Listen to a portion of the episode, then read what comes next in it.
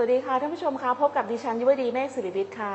และอภิญญาอินทรชัยศรีค่ะ ค่ะ เราสองคนนะคะ ยินดีต้อนรับทุกท่านค่ะ เข้าสู่รายการไทยก้าวพัฒนาทั่วโลกนะคะ รายการที่จะพาทุกๆท่านค่ะ ไปทำความรู้จักและคุ้นเคยกับบทบาทการทำงานของกรมความร่วมมือระหว่างประเทศค่ะ หรือ Thailand International Cooperation Agency ที่เราเรียกกันสั้นๆว่าไทยก้านะคะ รายการของเราค่ะออกอากาศทุกๆเช้าวันจันทร์ค่ะ 6นาฬิกา30 นาทีถึง 7 นาฬิกาทางสถานีวิสราลม AM 1575 กิโลเฮิรตซ์นะคะ หรือท่านสามารถรับชมย้อนหลังได้ทาง Facebook ของ TICA Cooperation ค่ะ แล้วก็ Facebook ของสราญรมเรดิโอค่ะ ค่ะ นอกจากนี้นะคะ น้องอิงคะ เรายังเพิ่มช่องทางในการติดตามรับฟังรายการของเราด้วยนะคะ เรามีพอดแคสต์แล้วนะคะค่ะไม่ว่าจะเป็น Google Podcast Spotify Podcast หรือว่าจะเป็น Apple Podcast เนี่ยสามารถ search คำว่า TICA พัฒนาทั่วโลกค่ะ ท่านก็จะสามารถรับฟังเราได้ทุก ๆ ตอนที่เราได้ออกอากาศไปแล้วนะคะค่ะ วันนี้อยู่กับน้องอิง แนะนำตัวเองอีกครั้งหนึ่งดีไหมคะ ค่ะ อภิญญาอินทรชัยศรีค่ะ เป็นเจ้าหน้าที่กองโครงการกองความร่วมมือเพื่อการพัฒนาระหว่างประเทศค่ะ ค่ะ รับผิดชอบเกี่ยวกับเรื่องเอ่อใน sectorการศึกษาค่ะ ค่ะ โดยเฉพาะเป็นเรื่องของการศึกษาเด็กพิเศษเนาะใช่ค่ะเด็กพิเศษเนี่ย TICA เรามีกี่โครงการคะตอนนี้น้องอิง เรามีใน 3 ประเทศค่ะ ค่ะมีในประเทศมัลดีฟส์ค่ะประเทศลาว แล้วก็ค่ะ ประเทศเมียนมาค่ะ ค่ะมัลดีฟส์นี่ใครเป็นเอ่อหน่วยงานที่เป็นเอ่อ หน่วยงานไทยที่ทำหน้าที่ในการประสานงานร่วมกับเราอะคะ ในมาลดีฟจะมี 2 หน่วยงานค่ะ คืออืมมหาวิทยาลัยศรีนครินทร์วิโรธค่ะค่ะ แล้วก็หน่วยงานอีกหน่วยงานหนึ่งคือ Asia Pacific Development Center on Disability หรือว่า APCD ค่ะค่ะส่วนของลาวนะคะค่ะก็จะเป็นมหาวิทยาลัยสวนดุสิตค่ะค่ะแล้วก็เมียนมาจะเป็นมหาวิทยาลัยราชภัฏเชียงใหม่ค่ะค่ะ สามประเทศสามโครงการเนาะใช่ค่ะแต่ละประเทศก็จะมีความก้าวหน้าหรือว่าความคืบหน้าของโครงการที่แตกต่างกันไปเนาะใช่ค่ะ วันนี้ก็อยากจะพาท่านผู้ชมค่ะมาเอ่อติดตามกิจกรรมของเราอีกหนึ่งโครงการที่เกี่ยวกับเรื่องโครงการที่ประเทศมาลดีฟนะคะ ค่ะ หลาย ๆ ท่านคงจะจำได้ค่ะ ถ้าเกิดเป็นแฟนๆรายการของไทยก้าวพัฒนาทั่วโลกเนาะใช่ค่ะเราเคยได้มีการสัมภาษณ์หรือว่าทำรายการเกี่ยวกับเรื่องของการเอ่อเรื่องของเด็กพิเศษค่ะ ตอนนั้นเราได้คุยกับพอสายยัน แล้วก็ไปคุยกับเออพอพิรุณใช่ค่ะนะคะผอพิรุณนอกจากนี้ก็ได้ไปคุยกับผู้เชี่ยวชาญอีกสองคนก็คืออาค่ะคุณสมชายลุ่งศิลป์ใช่ค่ะเนาะแล้วก็อีกคนหนึ่งคือคุณสิริสิริพพรรประเสริฐใช่ค่ะชาติ ซึ่งทั้งสองคนเนี่ยค่ะก็ได้มีการเอ่อเขาเรียกว่าเป็นเป็นเป็นตัวหลักเหรอหรือยัใช่งไงค่ะดีเป็นเป็นวิทยากรหลักเลยค่ะอืมในการอบรมด้านชุมชนค่ะค่ะ ตอนนั้นเราไปคุยกับเกี่ยวกับเรื่องของเอ่อ โครงการที่มาลดีฟเนาะใช่ค่ะ ตอนนั้นทิ้งท้ายรายการไปว่าเอ่อหลังจากที่ได้มีการอบรมออนไลน์ไปละ แล้วก็ก้าวย่างต่อไปคืออะไรก็พูดกันว่าเออเราอาจจะได้มีการไปติดตามผลการดำเนินงานที่มาลดีฟกันว่า หลังจากที่ได้มีการอบรมไปแล้ว ได้ได้มีการแบ่งกลุ่มเป็น 2 กลุ่มใช่ค่ะค่ะเป็นหลักสูตรอะไรกับอะไรนะคะ เป็น group A กับ group B ค่ะรุ๊ปค่ะ A เนี่ยจะเป็นการอบรมผู้บริหารอืมเจ้าหน้าที่ในในแบบ department ของ การศึกษาค่ะค่ะ ซึ่งจะเป็นอบรมในแบบว่าเอ่อด้านนโยบายอืมก็คือเป็นระดับผู้บริหารมาเลยเป็นส่วนใหญ่ค่ะใช่ค่ะเป็นรูปแบบการจัดการศึกษา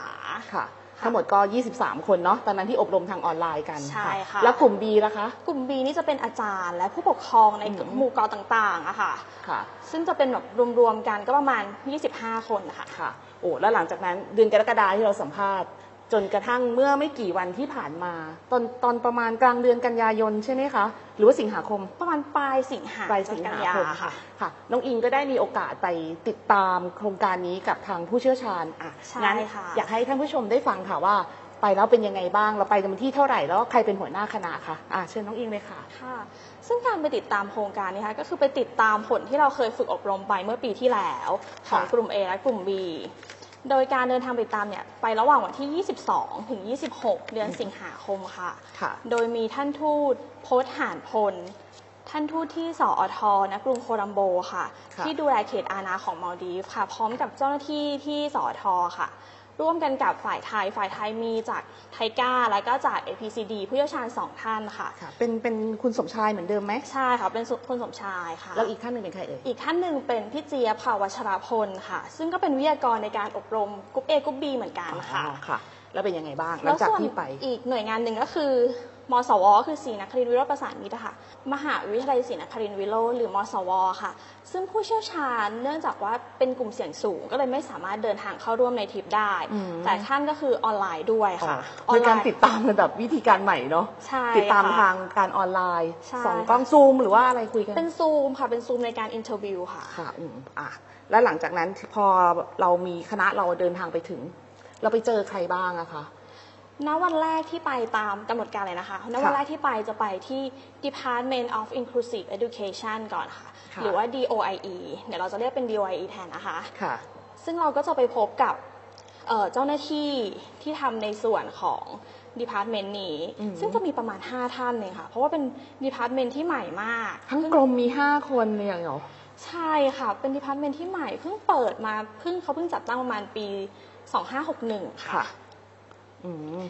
ค่ะ ค่ะ ซึ่งเจ้าหน้าที่ก็จะอธิบายพวกแบบแบ็กกราวของ Department แล้วก็เหมือนเล่าในแบบส่วนของที่การจัดตั้งว่าทำไมถึงเป็นจัดตั้ง Inclusive Department ขึ้นมา อืม เนื่องจากว่า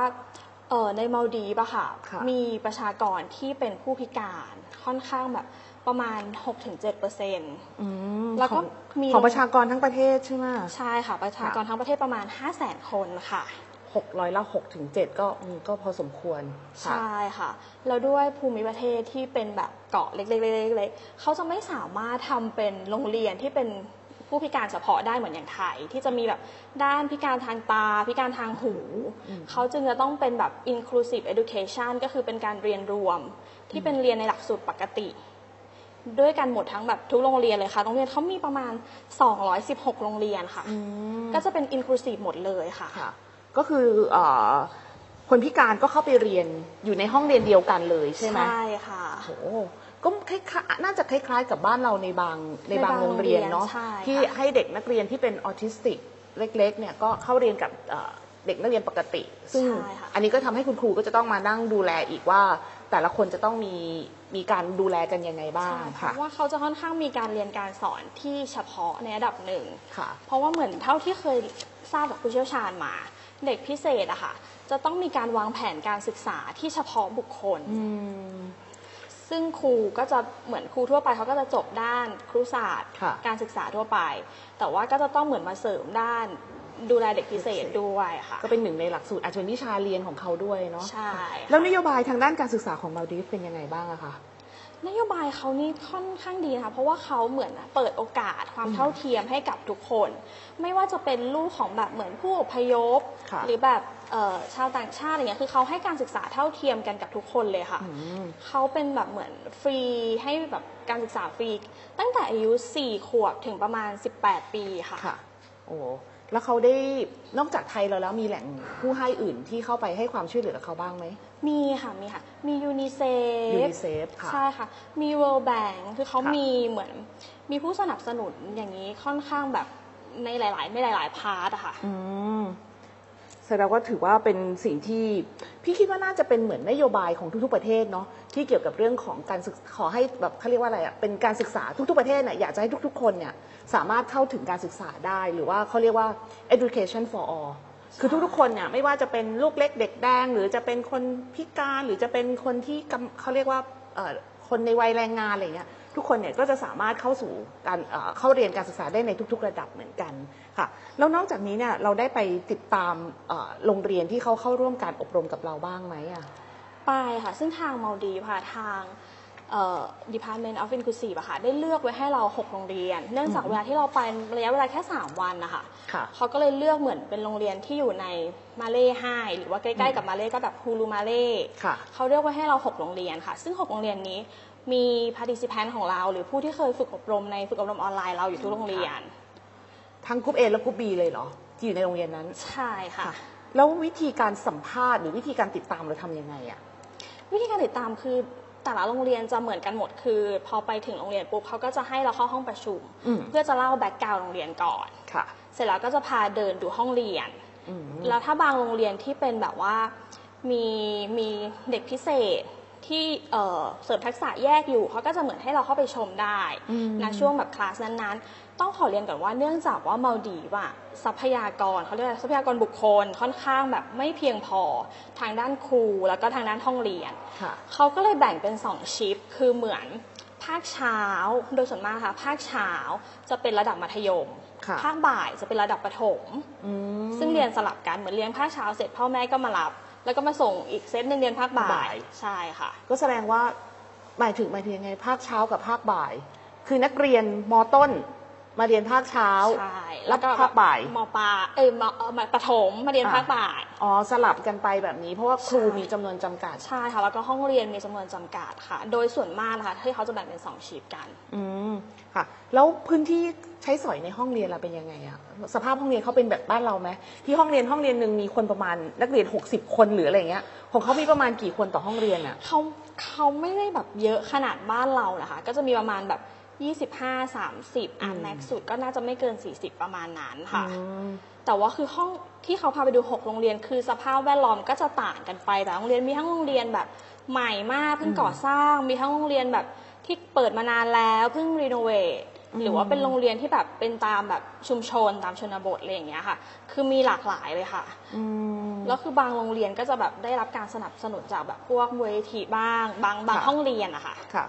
เป็นการสนับสนุนประเภทไหนอะพวกอุปกรณ์การเรียนพวกอะไรอย่างเงี้ยเหรอใช่ค่ะเป็นผู้อุปกรณ์การเรียนค่ะอืมก็ดีเนาะแต่ละโรงเรียนก็จะมีมูลนิธิหรือผู้ปกครองสนับสนุนใช่อุปกรณ์อะไรพวกนี้ แล้วก็มีในเรื่องของการพัฒนาทักษะอาชีพด้วยใช่ไหมคะ ใช่ค่ะ เป็นสิ่งหนึ่งที่เหมือนเขาเสริมสร้างแบบ ในเกือบทุกโรงเรียนที่มีการพัฒนาทักษะอาชีพไม่ว่าจะเป็นการทำอาหาร อืม การแบบตัดเย็บ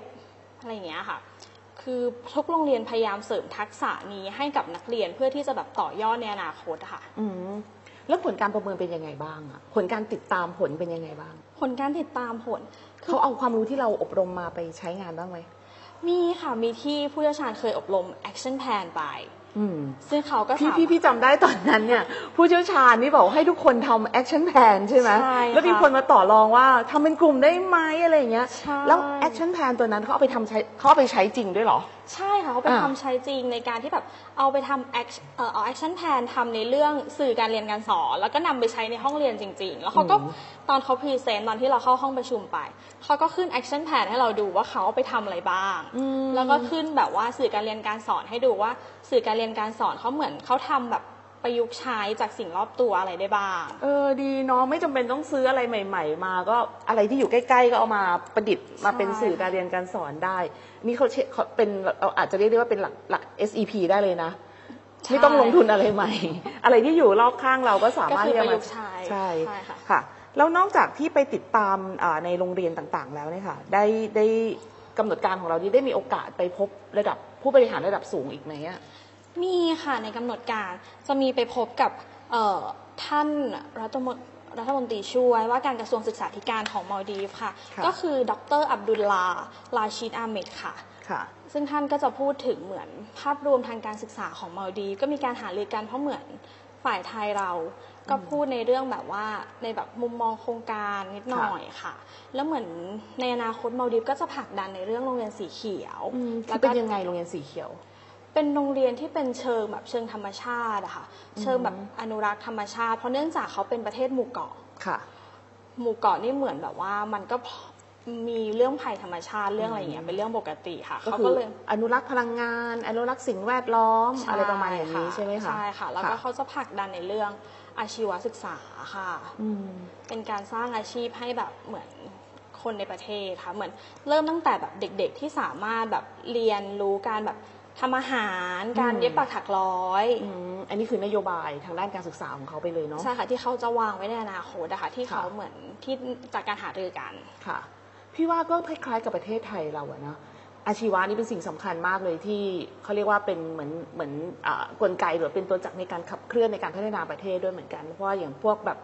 การก่อสร้างพวกช่าง พวกการไฟฟ้าช่างไฟฟ้าอะไรพวกเนี้ยก็มาจากอาชีวะ แล้วก็ สามารถที่จะเอามาพัฒนาเศรษฐกิจและสังคมของประเทศเราได้ด้วยนะคะค่ะและนอกจากนี้เห็นบอกว่าหลังจากที่ได้มีการติดตามอะไรเสร็จเรียบร้อยแล้วเนี่ยเราก็กลับไปหารือกับเอ่อหน่วยงานที่เป็น counterpart เราด้วยใช่ไหมคะ ใช่ค่ะค่ะ แล้วเราสรุปผลการหารือกับเขายังไงบ้าง เราให้คะแนนกี่เปอร์เซ็นต์กับการไปประเมินคราวนี้คะเพราะว่าที่ต้องกลับไปหารือเพราะเนื่องจากเราติดตามมา 6 โรงเรียน เราเป็นการดูสถานที่ ฟังเขาพูดแบบว่าภาพรวมของแต่ละโรงเรียน ซึ่งแต่ละโรงเรียนอะก็จะมี unit หรือมีแผนกที่ใช้แบบเหมือนดูแลเด็กพิเศษอะค่ะอืมคือมีทุกโรงเรียนเลยนะคะ แต่ว่าใช้ชื่อเรียกแตกต่างกันไปในแต่ละโรงเรียน ค่ะ แล้วคราวนี้เหมือนพอเราดูโรงเรียนเสร็จแล้วเราก็จะไปสรุปแล้วก็จะมี session ที่เป็น interview ของ participant ที่ไม่สามารถผู้อบรมเดิมเราที่ไม่สามารถเข้ามาร่วมในตอนที่เราไปติดตามผลได้ที่เขาอยู่แบบ เอ่อเกาะไกลๆอะไรอย่างเงี้ยค่ะอืมที่เราอยู่เกาะไกลเราก็เลยจะเหมือนแบบว่าต้องซูมในการที่ให้ให้ทางผู้เชี่ยวชาญสัมภาษณ์เขาด้วยอะค่ะอืมแล้วทำไมเราต้องให้เขามาสัมภาษณ์เพื่ออะไร สัมภาษณ์เพราะว่าเราจะผู้เชี่ยวชาญเขาจะต้องเก็บข้อมูลให้แบบให้ได้มากที่สุดในค่ะการประเมินผลด้วยอืมเพราะเราดูพื้นที่จริงแล้วค่ะแต่ว่าจะมีผู้ผู้ปกครองบางส่วนที่เขาอยู่ไกลๆไม่สามารถมาร่วมได้อืมผู้เชี่ยวชาญก็เหมือนแบบอะ ก็เรายังพอมีเวลาแล้วก็ตามกำหนดการเรา แล้วก็จะมีเซกชันที่จะสัมภาษณ์เพิ่มเติมอยู่แล้วค่ะแล้วก็ค่อยมาสรุปกับทาง Department of Inclusive อืมโอเค แล้วก็หลังจากนั้นก็คือก็เราก็ได้ถือโอกาสสัมภาษณ์แล้วเพื่อคัดเลือกเข้ามาดูงานด้วยใช่ไหมคะใช่อันนี้ก็คือจะเป็นกิจกรรมที่เราจะทำต่อไปใช่ค่ะค่ะ เราจะให้เข้ามาดูงานที่ไทยกี่คนนะคะเอ่อ ที่จะเข้ามาดูงานที่ไทยประมาณ 15 คนค่ะ โดยมีผู้ปกครอง 5 คน อืม ครูอาจารย์เนี่ย8คน แล้วก็อืม เจ้าหน้าที่จากส่วนกลาง 2 ท่านค่ะ ค่ะ เพื่อมาดูงานใครจะเป็นคนจัดการดูงานให้เราอะคะ ก็จะเป็นมสว และ APCD ค่ะ เป็นหน่วยงานเดิมเนาะ คือมสว จะจัดการในด้านของการดูงานทางวิชาการ อืม ส่วน APCD ก็จะเป็นในด้านของชุมชน ชุมชน จะทำยังไงให้ผู้พิการสามารถอยู่ ร่วมในสังคมได้อยู่อยู่กับชุมชนได้ใช่ถูกไหมคะค่ะส่วนเอ่อมสว ก็จะดูว่าหลักสูตรการเรียนการสอนควรจะเป็นยังไง ควรจะจัดแบบไหน อันนี้คือการแบ่งภาระหน้าที่กันระหว่างสองหน่วยงานนี้ใช่ค่ะค่ะเพราะว่าเหมือนการที่เราไปติดตามผล แล้วเราก็มีการหาลือในการแบบว่าสรุปผลสุดท้ายกับเอ่อ Department of Inclusive อะค่ะอืมเราก็เหมือนแล้วก็คุยกันแหละว่า มีอะไรที่เขาจะต้องเพิ่มเติมค่ะหรือมีอะไรที่เขาแบบอยากเรียนรู้เพิ่ม แล้วเขาอยากจะได้อะไรอะเขาอยากจะเรียนรู้อะไรจากเรา ซึ่งด้านที่เขาอยากได้เขาอยากได้ด้านเทเลปีสค่ะ ที่เป็นกายภาพบำบัดอืมจิตบำบัดจิตบำบัด ซึ่งเขาจะต้องเพราะว่าเขาจะต้องเด็กพิเศษเนี่ยค่ะอ๋อรวมถึงการแบบว่าต้อกางรฟื้นฟูสภาพจิตใจเขา ด้วยค่ะทั้งเด็กและก็ทางผู้ปกครองค่ะ อืม ในด้านด้านการบำบัดค่ะ แล้วก็จะมีในด้านที่เหมือนการนำสิ่งรอบตัวมาประยุกต์ใช้อะค่ะ ที่เป็นสื่อการเรียนการสอน เพราะเขาก็ค่ะแจ้งว่าแบบในบางโรงเรียนในบางพื้นที่เหมือนยังเหมือน ยังไม่รู้วิธีการประยุกต์ใช้อืมโอ้โหฟังอย่างนี้แล้วก็จริงๆ แล้วประเทศไทยเรามีเขาเรียกว่ามีเอ่อศักยภาพในเรื่องของการเอ่อพัฒนาเด็กพิการค่อนข้างเยอะเลยนะคะอย่าง APCD อย่างเงี้ยเห็นได้ชัดเลยว่าสามารถที่จะเอาเด็กพิการเนี่ยค่ะมาประกอบอาชีพเพื่อที่จะทำให้สามารถหารายได้เลี้ยงดูตัวเองได้นะคะใช่ค่ะนอกจากนี้ที่ล่าสุดเนี่ยค่ะที่ไทก้าเราก็ได้เชิญศูนย์พัฒนาเอ่ออาชีพคนพิการที่นนทบุรี ไปออกบูธในงานของ GSC Expo ด้วย แล้วก็แล้วก็ทำให้เห็นเลยว่า คนพิการเนี่ยก็สามารถที่จะเลี้ยงดูตัวเองได้ ถ้าเกิดเขามีอาชีพ มีการพัฒนาทักษะฝีมือของตัวเองได้นะคะค่ะทีนี้ในฐานะที่ไปดูตั้งหลายวันเนี่ยมีความรู้สึกยังไงบ้างเมื่อเมื่อไปเห็นผลงานของตัวเองว่า พอไปดูแล้วเนี่ยเฮ้ยเขาเอาไปใช้ได้จริงรู้สึกยังไงบ้างอะคะ รู้สึกจริงๆรู้สึกดีมาก เพราะว่าเหมือนที่เขาอบรมไป เพราะว่าใช้เวลาอบรมนานพอสมควรเหมือนกันทั้งกลุ่ม A และกลุ่ม B อืมแล้วเขาสามารถนำไปปรับใช้ได้จริง ๆ ค่ะ คือเห็นแบบเขาทำสื่ออะไรอย่างเงี้ยออกมาแบบค่อนข้างดีเลยค่ะ อืมอันนี้เดี๋ยวเราอย่างที่เราจะอินเสิร์ตให้ดูอะเนาะว่าได้เขาทำสื่อการเรียนการสอนอะไรยังไงบ้างอะนะคะใช่ค่ะค่ะ โอ้วันนี้ก็ได้ติดตามมาถือถือได้ว่าเป็นการติดตามอิงเนาะ ไปที่มาลดีฟกับน้องเขาว่าก็ไปติดตามดูว่าการที่เราได้อบรมกลุ่ม A และกลุ่ม B ให้กับทางบุคลากรทางด้านการศึกษา แล้วก็ผู้ปกครองของโรงเรียนที่สอนเด็กพิการเนี่ย เขาได้มีพัฒนาการหรือว่าได้เอาองค์ความรู้ที่เราถ่ายทอดไปให้เนี่ยได้มีการเอาไปใช้งานได้ยังไงบ้างนะคะ รวมทั้ง action plan ที่เราพยายามทำให้เขาทำมาแล้วเนี่ยใช่เขาสามารถเอาไปใช้ได้จริงๆอะนะคะ แล้วก็สามารถที่จะทำสื่อการเรียนการสอนอะไรต่างๆนานาได้อะนะคะค่ะ วันนี้ก็ได้พูดคุยกับอิงในฐานะที่เป็นเจ้าหน้าที่ที่ดูแลโครงการนี้ ซึ่งเป็นเพียงแค่หนึ่งประเทศหรือหนึ่งโครงการเท่านั้นเองใช่ที่ค่ะที่เราได้คุยกันวันนี้คือที่ประเทศมาลดีฟเนาะใช่ค่ะยังเหลือที่สปปลาว แล้วก็แล้วก็อีกที่หนึ่งของเมีเมียยนนมามาค่ะซึ่งโครงการก็กำลังจะขยับขยื่นกันไปหลังจากที่เอ่อหมดในยุคของโควิดนี้แล้วอะเนาะใช่ค่ะค่ะแล้วกิจกรรมในการที่เขาจะมาดูงานที่ประเทศไทยเราเนี่ยค่ะเอ่อเรากำหนดไว้หรือยังว่าจะมาในช่วงเวลาไหนอะเบื้องต้นทางผู้เชี่ยวชาญกำหนดไว้แล้วค่ะแล้วก็ประสานสถานที่ดูงานแล้วว่า น่าจะประมาณปลายพฤศจิกายนปีนี้ค่ะค่ะ โอ้ยังไงก็ไทยก้าวพัฒนาทั่วโลกเนาะอาจจะเกาะติด น้องอิงไปดูงานในครั้งนี้ร่วมด้วยนะคะ ว่าก็อยากจะไปเห็นเหมือนกันว่ามาดิฟเขาไปมีกิจกรรมอะไรยังไง เมื่อไปดูของเราแล้วเนี่ยเขาจะสามารถเอาไปประยุกต์ใช้ได้ยังไงบ้างนะคะค่ะวันนี้ไทยก้าวพัฒนาทั่วโลกค่ะ ก็ได้ติดตามน้องอิงไปถึงที่มาดิฟแล้วนะคะ แล้วก็ทำให้ทุกท่านได้ทราบค่ะว่าหลังจากที่เราได้มีการอบรมบุคลากรทางด้านการศึกษาของทางมาดิฟแล้วเนี่ยเมื่อกลับไปที่ประเทศของเขาแล้วเนี่ยเขาสามารถที่จะนำองค์ความรู้ที่เราถ่ายทอดให้เนี่ยค่ะ เอาไปปรับใช้ได้ยังไงบ้างนะคะ ซึ่งผลการติดตามออกมาเนี่ยเท่าที่ฟังจากน้องเขาก็น่าชื่นใจเนาะใช่ค่ะเขาก็สามารถนำไปใช้ประโยชน์ได้นะคะ แล้วก็ที่สำคัญค่ะเอ่อ ปลายเดือนพฤศจิกายนเนี่ยก็จะมีคณะจากทางมอลดีฟเนี่ยค่ะเดินทางมาดูงานที่ประเทศไทย อันนี้เดี๋ยวไทยก้าพัฒนาทั่วโลกเราจะติดตามไปกับน้องเขาด้วยนะคะว่าไปดูงานที่ไหนบ้าง แล้วก็สิ่งที่เขาสนใจคือในเรื่องของสายอาชีวศึกษาเนี่ยโดยเฉพาะที่ APCD หรือว่าที่ศูนย์คนพิการที่นนทบุรีค่ะ ซึ่งพี่ยุถือมองว่าได้ว่ามันเป็นผลสำเร็จของไทยเราด้วยนะคะที่สามารถทำให้คนพิการค่ะสามารถที่จะ มีอาชีพติดตัวเองไปได้นะคะค่ะวันนี้ไทยก้าวพัฒนาทั่วโลกต้องขอบคุณน้องอิงมากเลยที่มาเล่าสู่กันฟังหรือว่าอ่าเรียกว่ามาเล่าให้เราฟังว่าไปที่มาลดีฟแล้วเป็นยังไงบ้าง อากาศเป็นยังไงบ้างอะ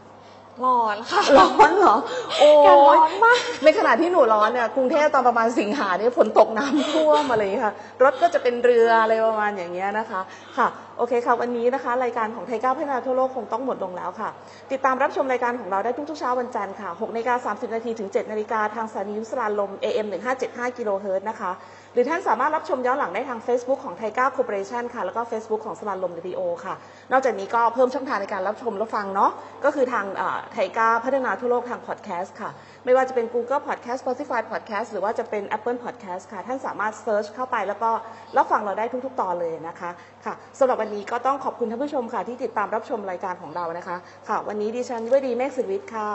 อภิญญาอินทรชัยศรีค่ะ เราสองคนต้องขอลาท่านผู้ชมไปก่อนนะคะ ขอบคุณมากค่ะ สวัสดีค่ะ